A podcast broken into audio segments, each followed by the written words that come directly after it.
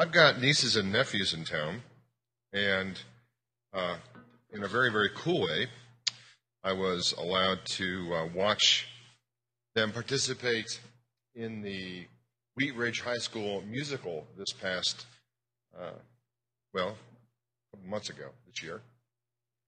And uh, how many of you have been to a high school production like that of any kind in the last couple of years? Raise your hands. Okay, great, great. So you know uh, what it's like. Not always the. Uh,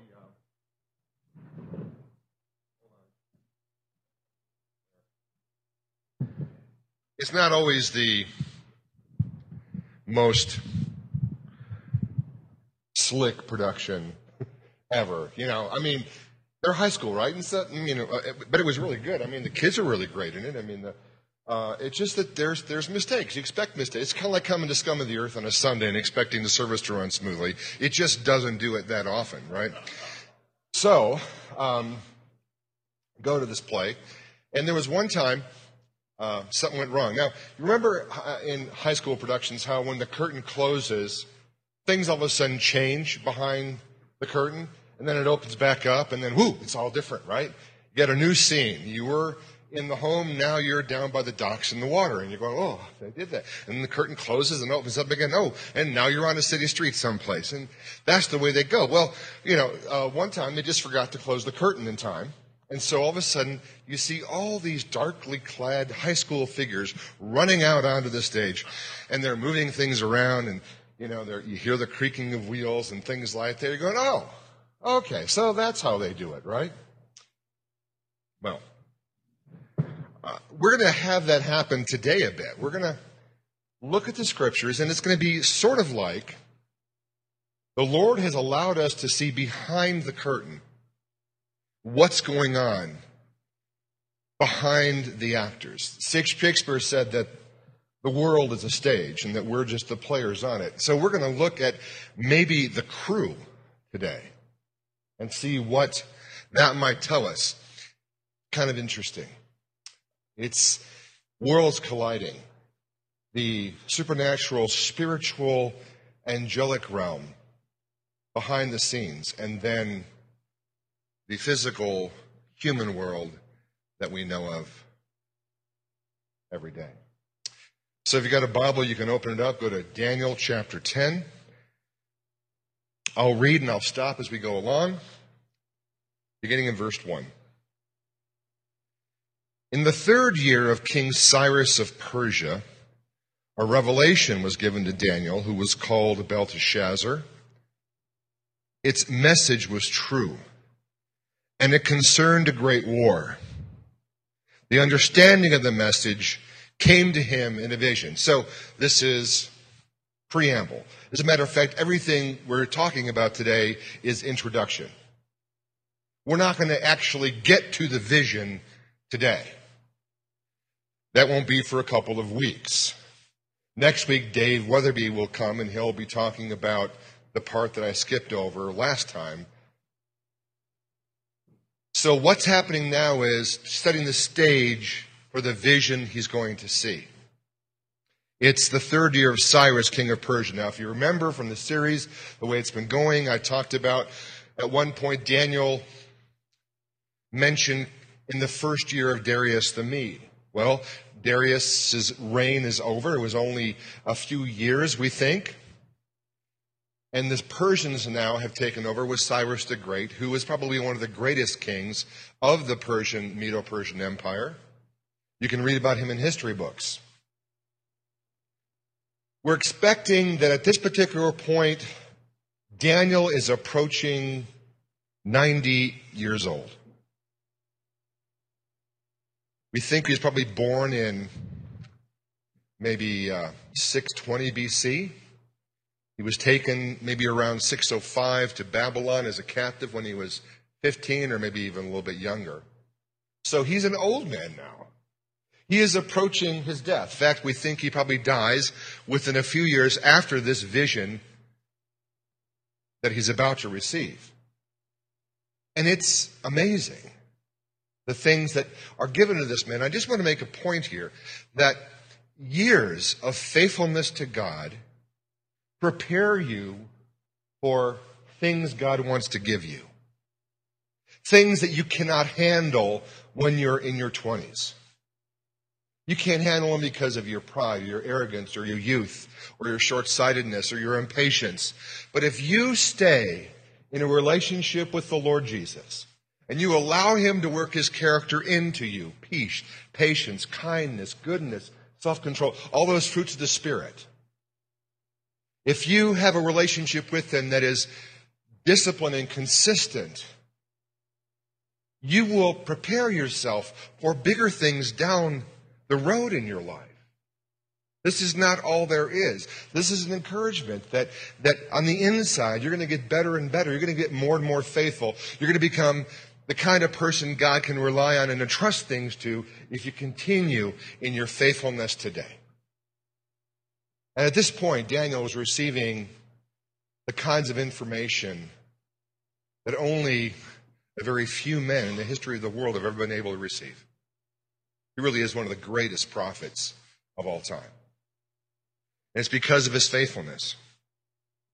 Now, he, uh, it says here, verse 2 At that time, I, Daniel, mourned for three weeks. I ate no choice food, nor meat, or wine touched my lips. I used no lotions at all until the three weeks were over. So Daniel is undergoing some kind of a fast. He is praying and he is fasting. Why? We're not sure. But it could be because of the kinds of things he is seeing happening. We know that Cyrus began to let the Jews go back to the promised land. If you read elsewhere in the Old Testament prophets, it appears that Cyrus has actually heard from God, the God of Israel, the one true God, directly, and he believes that he needs to let them go back. And so he does. And so the waves of Jews are going back to resettle the promised land, the beautiful land, as he called it last time. Now, the temple has not been rebuilt yet. That comes with Ezra later on. And, and the walls of Jerusalem and the gates haven't been rebuilt yet. That comes with Nehemiah, even a hundred years almost down the road. But things are going along, and maybe Daniel is praying for the increase of his people to go back because he knows all the work that has to be done to build Israel back up into what God wants it to be. We don't know why he's fasting, but that could have been one of the reasons he's fasting. And when you fast and when you pray, things begin to happen spiritually. If prayer is kind of like a flashlight, searching for the will of God, then when you fast along with your prayer, it's kind of like a giant searchlight. You're intensifying it many, many times over. And God begins to respond because you are clearing things out, not just physically, but spiritually.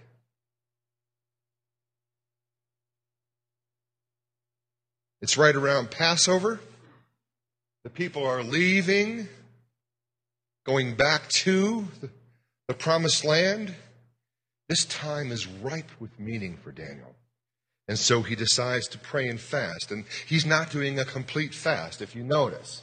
He's refraining from certain kinds of food, from meats, from alcohol, from choice food or pastries or whatever. Now, if you remember back in chapter 1, Daniel and his friends gained some notoriety with the Babylonians because they, they didn't eat any of the king's food.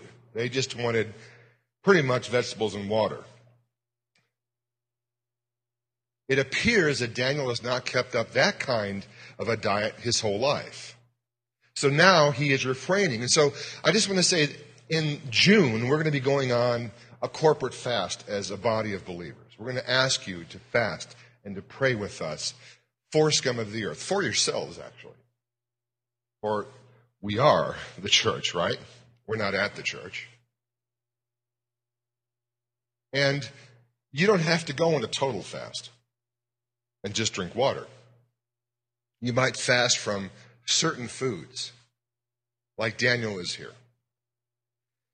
Daniel also is not putting on any lotions, which would be things, obviously, to make you you know, smell sweet. In the dry, arid climate, it would make your skin feel better. So, you know, some people I know, some women I know, on fasts have foregone wearing makeup, wearing jewelry, those kinds of things.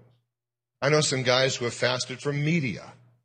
They don't listen to the radio in the car. They don't play their music on their iPods. They rather will just read the scriptures or listen to the scriptures. There's all kinds of fasts. Verse 4. On the 24th day of the first month, as I was standing on the bank of the great river, the Tigris, I looked up, and there before me was a man dressed in linen, with a belt of the finest gold from Uphaz around his waist. His body was like topaz, his face like lightning his eyes like flaming torches, his arms and legs like the gleam of burnished bronze, and his voice like the sound of a multitude. Daniel sees somebody in this vision. And we're not really sure who it is. I figured you probably didn't know, at least I didn't know what topaz looks like or what the gleam of burnished bronze. So if you could go ahead a couple. This is topaz. So there is something about his body that a jewel like appearance. Other translations uh, use chrysolite, which is pretty much the same looking kind of a gem except with a greenish tinge. And then burnished bronze looks like this. You can see how the gleam of burnished bronze in the sunlight would be almost blinding. So, whoever this is, he is dressed in some kind of a priestly garment. There's a white linen ephod that has got some kind of gold band around it. And I think this is the same someone like the Son of Man that he's seen before. In my interpretation, this is the pre incarnate Jesus Christ. He is seeing Jesus, the eternal one, before he was born of the Virgin in a vision. Why do I say that? I say that because Daniel is at a loss about how to describe this guy. So he's going into his vocabulary and exhausting his gemstones and his natural lighting kind of phenomena to describe this guy. Plus, other people in the scriptures, when they've seen someone who looks like this, very often it was the deity. It was Jesus. In Revelation chapter 1, verse 12, we read where the apostle John says this. He says when he's exiled on the island of Patmos and he's been given the revelation of the end times, I turned around to see the voice that was speaking to me, and when I turned, I saw seven golden lampstands, and among the lampstands was someone like a son of man. Dressed in a robe reaching down to his feet, with a golden sash around his chest. His head and hair were white like wool, as white as snow, and his eyes were like blazing fire. So, some people think this is another angel. Some people think this is the pre incarnate Christ. Either way, it's fine. That's my take on it. Let's go back to the scripture verse.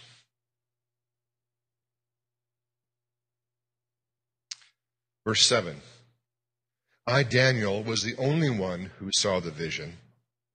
The men with me did not see it, but such terror overwhelmed them that they fled and they hid themselves. So I was left alone, gazing at this great vision. I had no strength left. My face turned deathly pale, and I was helpless. Now, this is interesting. Go back. This is interesting, I think. He's with other dudes. He has this vision of surpassing beauty and brilliance. And these guys are just afraid. They don't know what's going on. They go and they hide. But Daniel sees them. He sees the Lord. Isn't this kind of amazing? I think it's amazing that God is so concerned about us individually that He will appear to us in ways that only we can make out, that we can see. It means that you could be sitting in church next to someone, maybe even your spouse, and that person could be having an encounter with the risen Lord. And you're just singing songs with words on a wall. Isn't that amazing? It also means that just because you're part of a body of believers, you go to a church, it doesn't mean that you're encountering Jesus. But it does mean that he cares about you individually enough that he will reveal himself to you. So stay with it. Seek the Lord while he may be found. And he will come to you in a way that is tailor made for you and your senses and your experience. He wants to be known. But he does different things with different people. I'm not Daniel. I've never seen anything close to this. I imagine one day, when I die, and when I am with the Lord in heaven, I'll get a glimpse. That's exciting. Verse 9. Then I heard him speaking, and as I listened to him, I fell into a deep sleep, my face to the ground. So he's been standing up to this point, and now he falls to the ground in a deep sleep, a coma. He's out. He cannot stand in the presence of the Lord. Can't do it. This is not unusual in the scriptures. We see this quite a bit. People not being able to stand in the presence of God. But I want you to notice his postures in this passage because he goes through several different postures. It's just interesting. Also, I think that at this point, we're going to switch from Jesus interacting with Daniel to one of his angels. I say that because if you read ahead in chapter 12, you'll see that uh, the Lord, the Son of Man, is speaking from in between the banks of the Tigris, and there is an angelic figure on one bank and another angelic figure on the other. So it appears there's more than uh, one, more than two heavenly beings in this vision of his. Plus, the next person seems to take orders. And Jesus gives the orders. okay? So I don't I, I think so so Daniel's out and now someone's going to touch him, and I think it's going to be one of the angelic beings who are there. Verse 10 A hand touched me and set me trembling on my hands and knees. So, this angelic hand is imparting strength somehow. It's helping him out when he's wiped out. Hebrews 4, uh, verse 1, verse 14, chapter 1, verse 14 says, Are not all angels ministering spirits sent to serve those who will inherit salvation? Are not all angels ministering spirits sent to serve those who will inherit salvation? Maybe you didn't realize this, but angels are there to serve us to help us, to guard us, to protect us at the will of the one who made them. It seems to me that the way you show love to a person is to serve that person. Didn't Jesus say, I didn't come to be served, but to serve? That's what the angels do. the fact that they are created in a higher order than us, according to other scriptures and Psalms, it's almost ironic that they rather would serve us by serving the Lord's intentions in our lives. I don't think that's changed. It's still going on today. Verse 11. He said, Daniel, you who are highly esteemed, consider carefully the words I'm about to speak to you and stand up. For I have now been sent to you. And when he said this to me, I stood up, trembling. Yeah, I'd be trembling too. but this angel is the one who is sent. Now, could it be Gabriel? Yes, it could be Gabriel. We've seen him appear a couple times before in this book, but Daniel doesn't say that it's Gabriel, so I'm not going to say that it's Gabriel.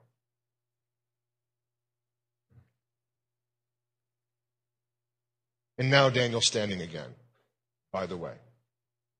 Then he continued, Do not be afraid, Daniel.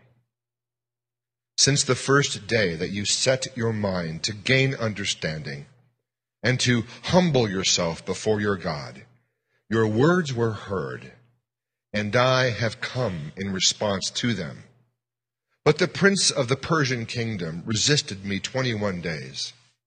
Then Michael, one of the chief princes, came to help me because I was detained there with the king of Persia. Okay, stop the bus. Hold on. Tell me what earthly king, Cyrus, is going to do anything to this angel in front of which Daniel cannot even barely stand up? It isn't an earthly prince. All the context leads us to believe that this is an angelic prince, albeit an evil and fallen angelic prince. Something we would call in the vernacular demons. Now, let me explain something. God created everything everything that is seen, everything that is unseen. He created angels, and we're told that there was a rebellion, that Lucifer, his bright angel, the bearer of light, rebelled against God and took perhaps as many as a third of the angelic armies with him in his rebellion against God. These angels, these once good, bright angels, by their own free will and their own choice, then become what we know as demons.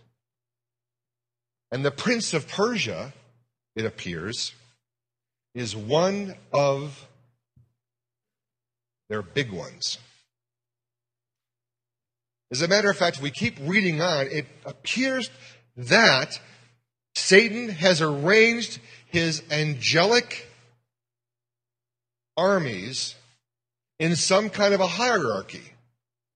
And at the top of several world empires, there was a very high ranking demonic angelic prince. Hence, the Prince of Persia. It's not Jake Gyllenhaal in some B Hollywood adventure movie. It is a real, although invisible, spiritual being. So the context demands that this antagonist be considered supernatural rather than a raw human individual. And this demon exercises influence over the Persian realm in the interests of Satan himself. Now,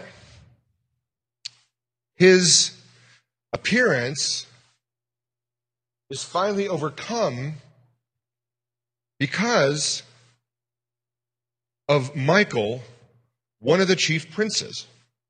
But the prince of the Persian kingdom resisted me 21 days. Then Michael, one of the chief princes, came to help me because I was detained there with the king of Persia.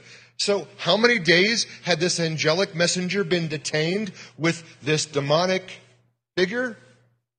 21 days. How long was Daniel fasting? Three weeks.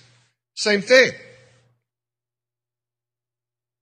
I don't know how these worlds colliding affect one another, but somehow they're related. Could Daniel's fasting and praying, his continued perseverance in fasting and praying, somehow helped with the delivering of the message? Yeah, probably, maybe. I don't know. And could this unseen world affect the way things happen on the earth? Definitely, according to this passage. Daniel's waiting for an answer to his prayers.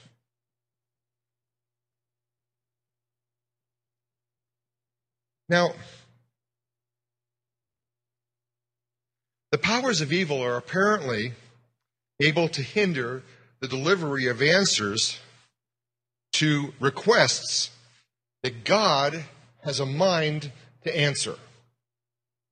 Does this make you scratch your head? Because God is all powerful, right? Omnipotent, we call it. He could deal with this prince of Persia with a flick of his finger. Could he not? But he doesn't. What is up with that? Why doesn't God do anything?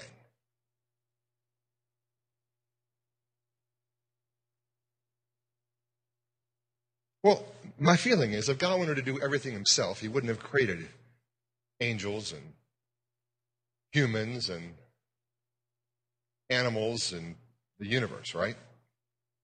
So that's obviously not what he wants.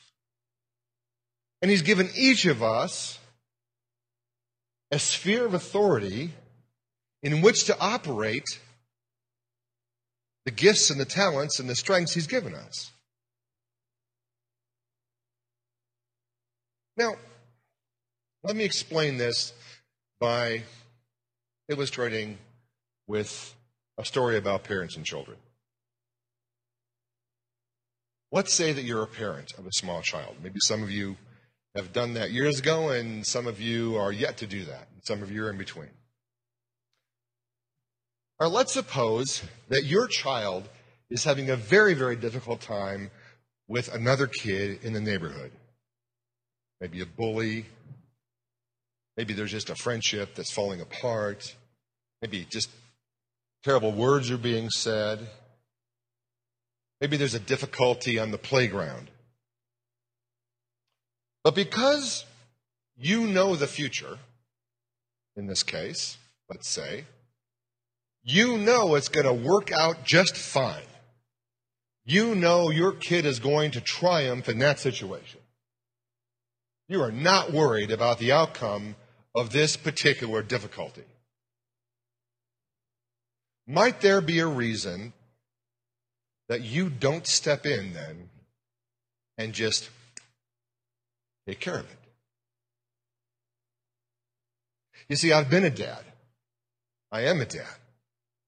And I can tell you, there are plenty of reasons I might not help my kid out of a jam if I know things are going to be okay.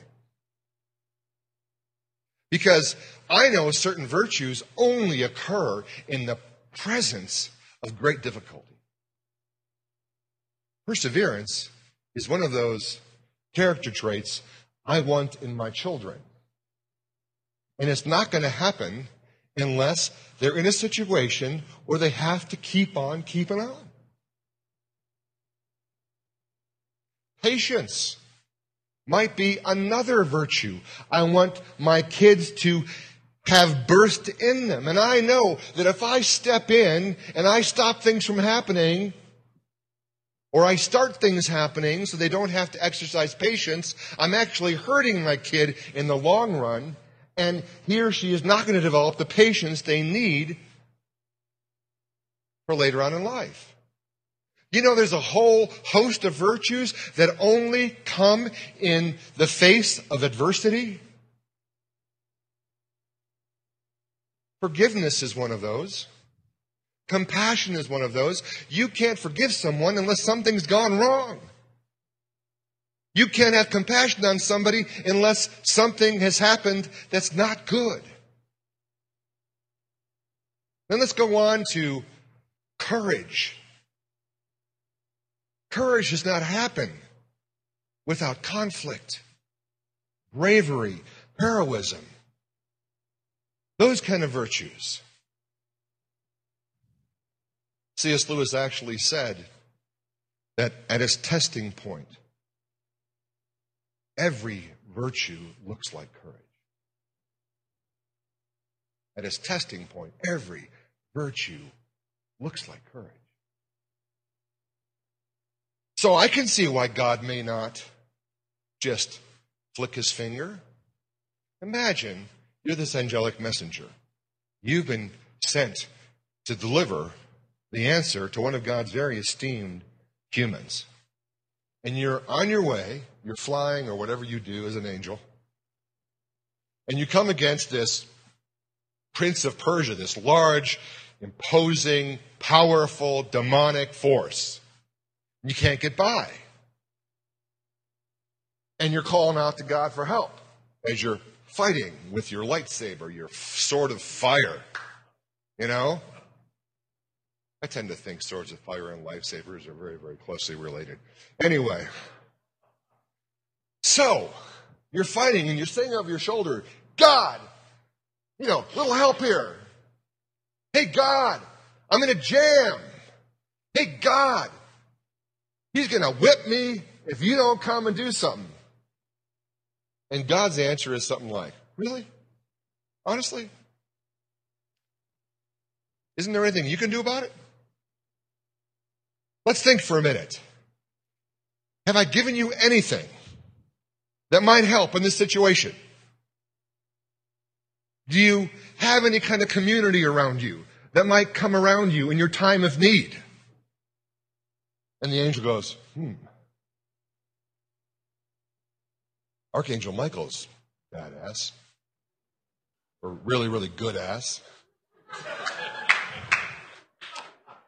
Sure, I could call on Michael. And so he calls on Michael to come and help him. And so Michael and he get in the fight with the Prince of Persia, and somehow Michael ties up the Prince of Persia long enough for this angel to get by and deliver the message to Daniel. That's what it appears happened. Michael's got him pinned on the mat, not letting him up. Long enough for this guy to go to Daniel and give him the answer. Now, if that isn't strange, you probably never even knew that was in the Bible, did you? So weird. So weird.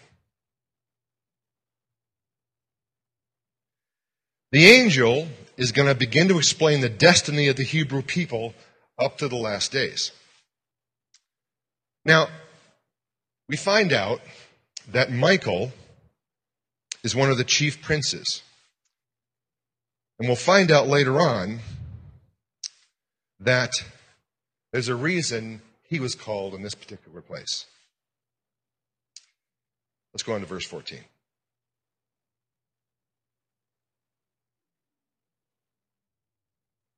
Now I have come to explain to you what will happen to your people in the future, for the vision concerns a time yet to come. While he was saying this to me, I bowed with my face toward the ground and was speechless. Yet again, another posture. Now he's bowing. Let me just say this. And this is kind of an aside. I think these postures are interesting to me because of my prayer life. I mean, frankly, when I pray, posture makes a big difference about what I'm praying. If I am just wiped out, totally in need of God to come and help me even to get up on my hands and knees. I am praying face flat, prostrate on the floor. As a matter of fact, when I'm in that position, those kind of prayers naturally come out of me. They're very, very different than prayers that I pray when I'm standing up with my hands raised. Those are very often more prayers of praise and adoration. And those are different yet than prayers that I pray while I'm on my knees, as I'm acknowledging the lordship of God and my subservience to Him. I'm just saying that Daniel's going through an emotional roller coaster at this particular point, and his body language is showing it. All right, that was for free.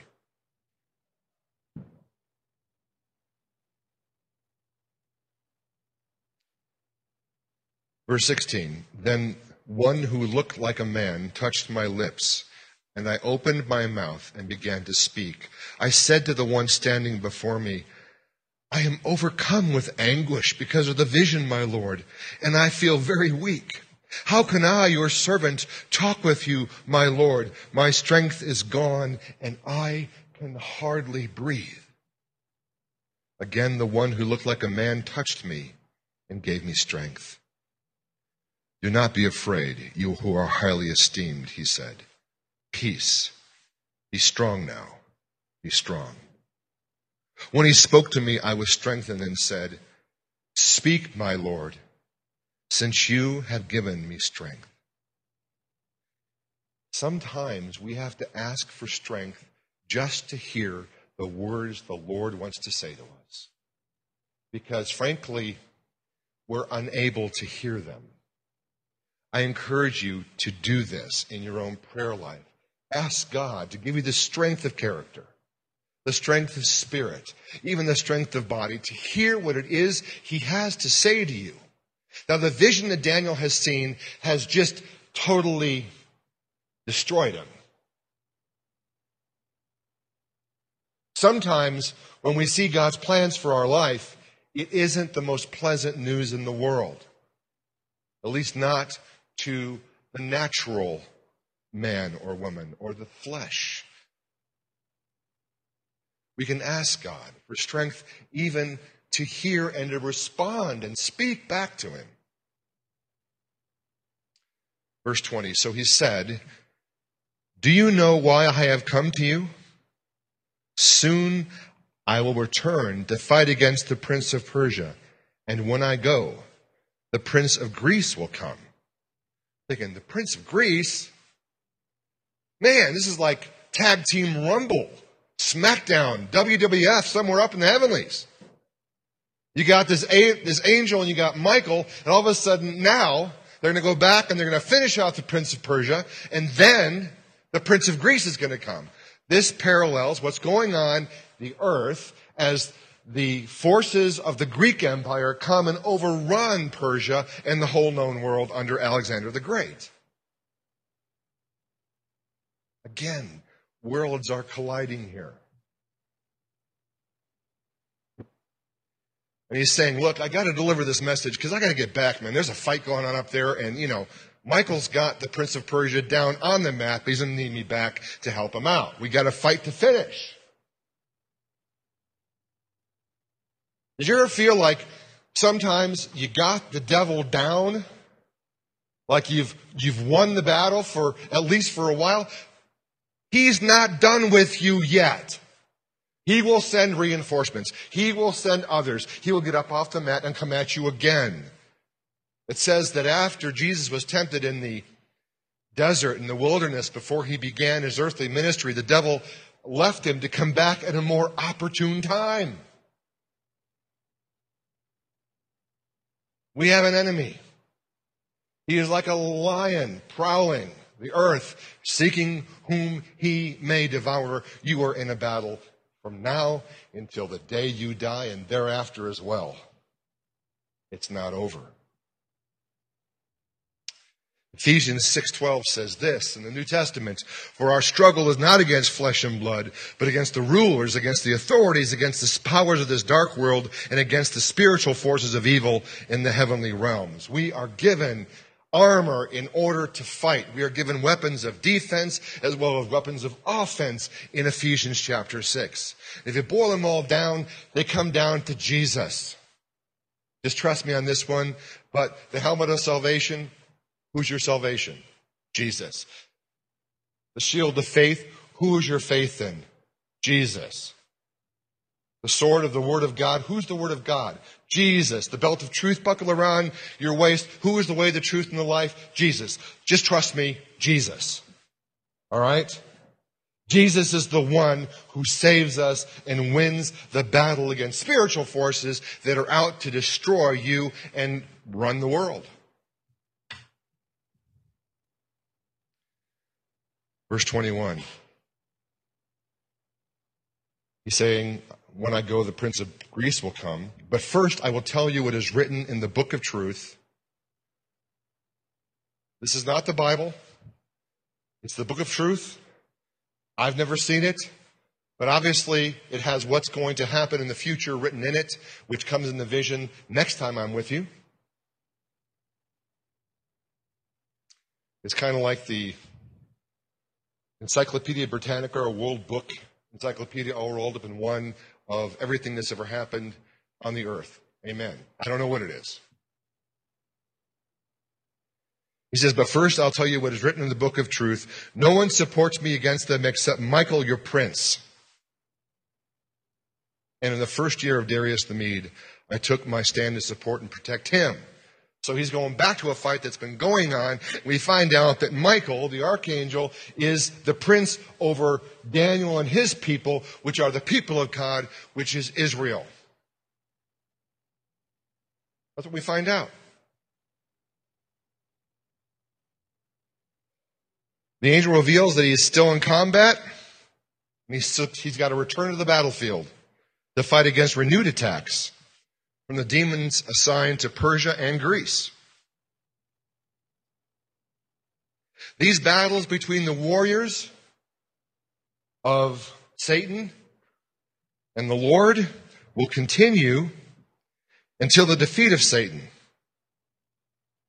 And Satan will be defeated. He is a created being, just like the Archangel Michael. And it won't be the first time that Michael and Satan tussle.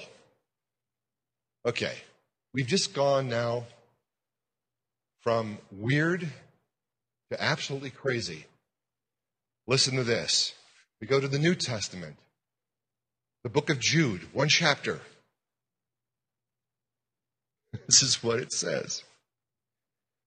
But even the archangel Michael, when he was disputing with the devil about the body of Moses, did not himself dare to condemn the devil or slander, but said, The Lord rebuke you.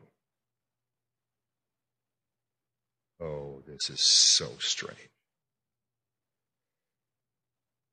The devil and the archangel Michael are competing for the body of Moses. Did you know that was in your Bible? Okay. Michael has jurisdiction because he is the archangel in charge of protecting God's people who are Israel. Now, let me give you a little background. God buried Moses. Nobody buried Moses. God buried Moses. Nobody knows where the grave is. Why? My opinion, I don't think God wanted anybody to know where the grave of Moses was. Why would God not want anybody to know where the grave of Moses was? Because I think this is what's going on. If you've got a group of people who will take their jewelry, melt it down into a golden calf, and begin to worship that, how much more are they going to worship the bones of Moses? And I think Satan knows if he can get the body of Moses up out of the ground from someplace, he can cause a whole nation to become idolatrous, not follow the one true living God, but begin to follow the one in whom they saw tremendous signs and wonders. And that's why I think, my opinion, not just mine, but other theologians as well, that the archangel Michael and the devil are fighting over the body of Moses because God does not want that thing found out.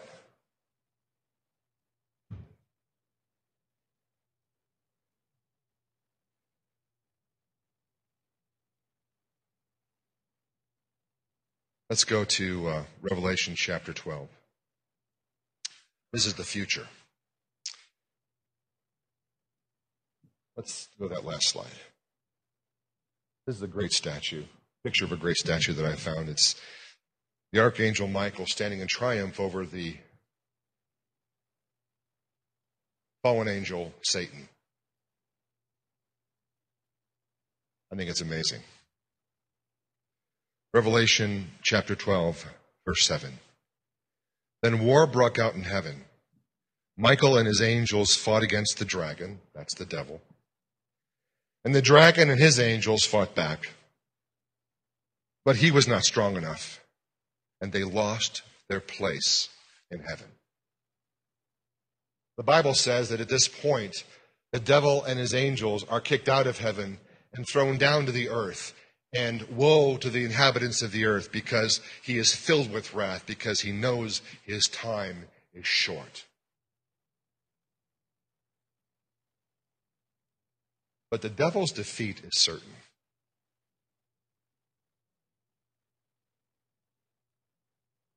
The devil's defeat is certain. It doesn't matter what he has tried to do to thwart the plans of God. Why was Michael fighting against the prince of Persia? I don't know, but I'm going to offer a guess.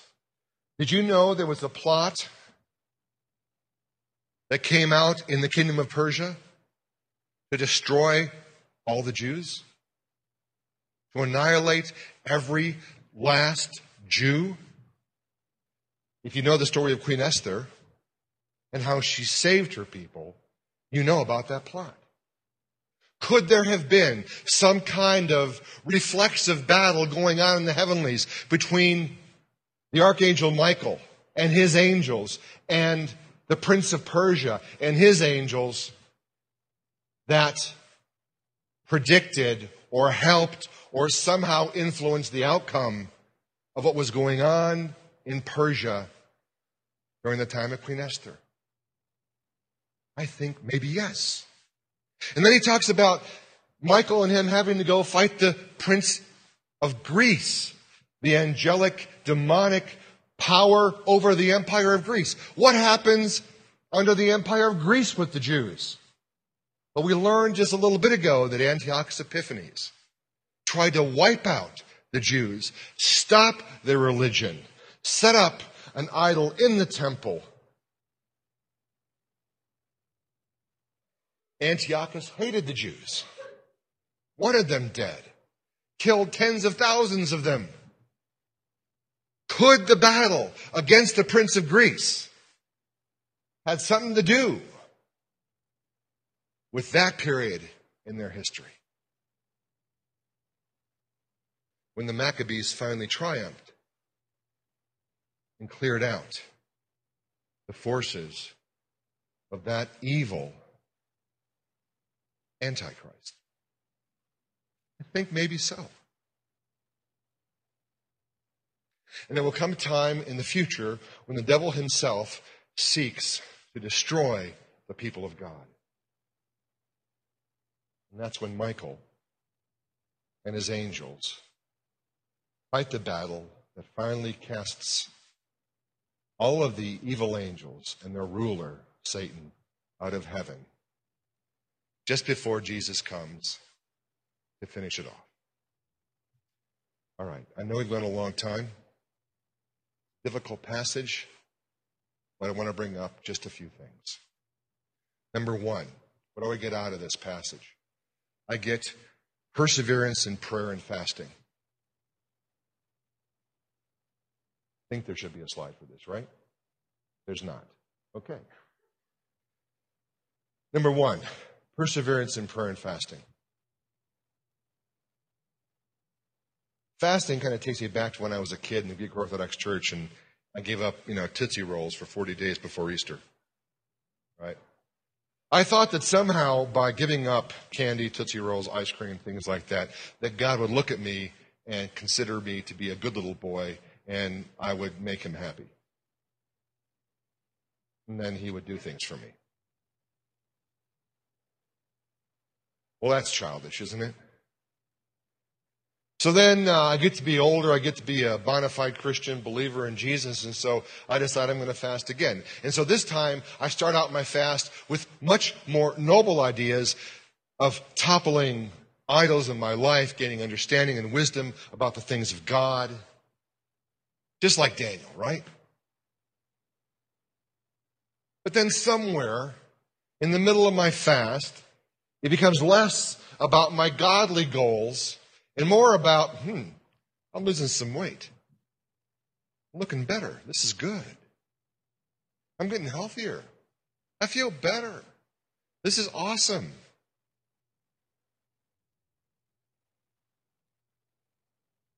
Sometimes it becomes more about that, the weight that I can use, and the relationship with God that I can gain. God is lost in the details of the very thing meant to find him. It becomes more about what I can do by means of this religious exercise than what God can do in me. And so it ends up becoming some kind of a spiritual self help process by which I prove I don't even need the grace of God. And once again, I am that young Greek Orthodox boy proving to God that I'm a good Christian. If there was one thing that Jesus proved during his temptation when he fasted for 40 days in the wilderness, is that was he depended upon his Father for everything. Man does not live on bread alone, but by every word that proceeds from the mouth of God, Jesus rebuked the devil.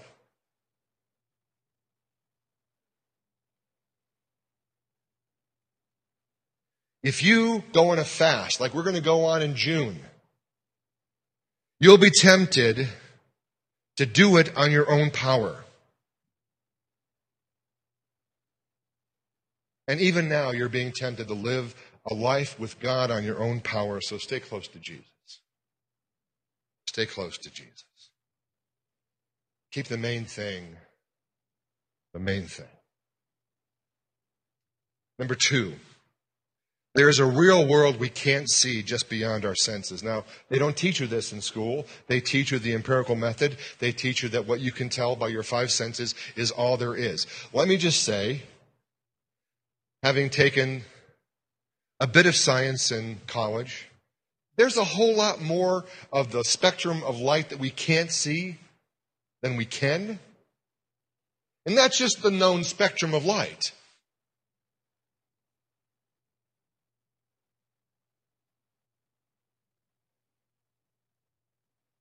There's a world out there that we can see that's just as real, and just because we can't see it doesn't mean it's not real.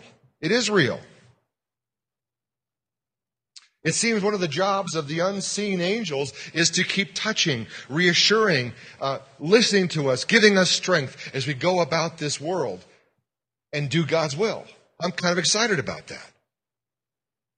Angels are there to help us by doing God's will. Jesus has given us authority in the supernatural realms. Very, very quickly, I'm going to tell you the story about two people at Scum of the Earth that I've never told, I think, during a sermon before. One involves a guy who didn't want to come to church one night. His girlfriend wanted to come to church, but he didn't. He didn't want to come because he was feeling very uneasy about it. As a matter of fact, he was starting to see things that made him uneasy about it. So they park their car not too far from here, and on the hood of his car, he sees a bat like figure with wings outstretched that scared him so that he didn't want to get out of the car. Now, he had seen things like this before. For some reason, he was given insight into the supernatural world that most people are not given. So he didn't want to get out of the car. His girlfriend gets out of the car because she didn't see it. And again, you don't want to be weird in front of your new girlfriend. So he gets out of the car and they come and they stand right over here by the porch. Now I am in the foyer looking outside. I see the girlfriend come up the steps. She's standing there. She turns, she looks at him. Are you going to come? He's on the sidewalk. Looks like he doesn't want to come. And I'm thinking, maybe I can help in this situation. And so I step outside and say hello and basically guilt him into coming up the steps and coming in to hear Larry Pombianco, who was preaching on the second chapter of Daniel and all sorts of spiritual weirdness that occurs there. The guy comes in, is totally struck by the message of God's word as Larry presented it from Daniel chapter 2. Comes and asks Larry if he can talk to him. They get together, and then he starts explaining the kinds of things that he's seeing, and Larry says, We need to pray for you. Because then Larry and me and he get together, and we have a prayer time upstairs in that room. And we did battle against unseen forces that unfortunately this young man was able to see. He was having physical reactions to the prayers, like these demons were coming after him. He, he, he could see them, he could feel them, but God is faithful. The name of Jesus is powerful, and they left at the command of Jesus, the perseverance of our prayers. They were gone. He hasn't had a problem since. Another young woman would wake up in the middle of the night and have a darkness oppressing her so that she couldn't even see the light coming out of her bedroom window, the street lights outside. It was as if she couldn't even move her arms and her legs. She felt this evil presence in her room, and she was almost paralyzed. I know this feeling because I felt it too. And what worked for her is the same thing that worked for me the incomparable, powerful name of Jesus. She starts saying, I belong to Jesus. Get away. In Jesus' name, leave over and over again, and the presence finally leaves. All sorts of other weird stuff's going on in her life. And so we get together and pray for her as well. A number of us prayed for her. And I can tell you that since that prayer time, because of the authority that we are given in Jesus' name and the power of God, and however He works, your angels or whatever, she hasn't had those kind of dreams since. Praise God. I'm saying this is true. You just can't see it. My last point is prayer affects the unseen world as well as affecting the world we see. Our weapons, our faith in Christ, are powerful and effective, not just for things on earth but for things in the heavenlies. One man describing his prayers said, When I pray, I push. When everything seems to go wrong, I just push. When the job gets me down, I push. When people don't react the way I think they should, I push. When my money looks funny and the bills are due, I just push. When I want to curse people out for whatever the reason, I push. When people just don't understand me, I push. Push stands for pray until something happens. Pray until something happens. Pray with me. Lord God, thank you for your word. Difficult passage, but so rich and so good. May it feed our souls prepare us to live in your will. In Christ's name, amen.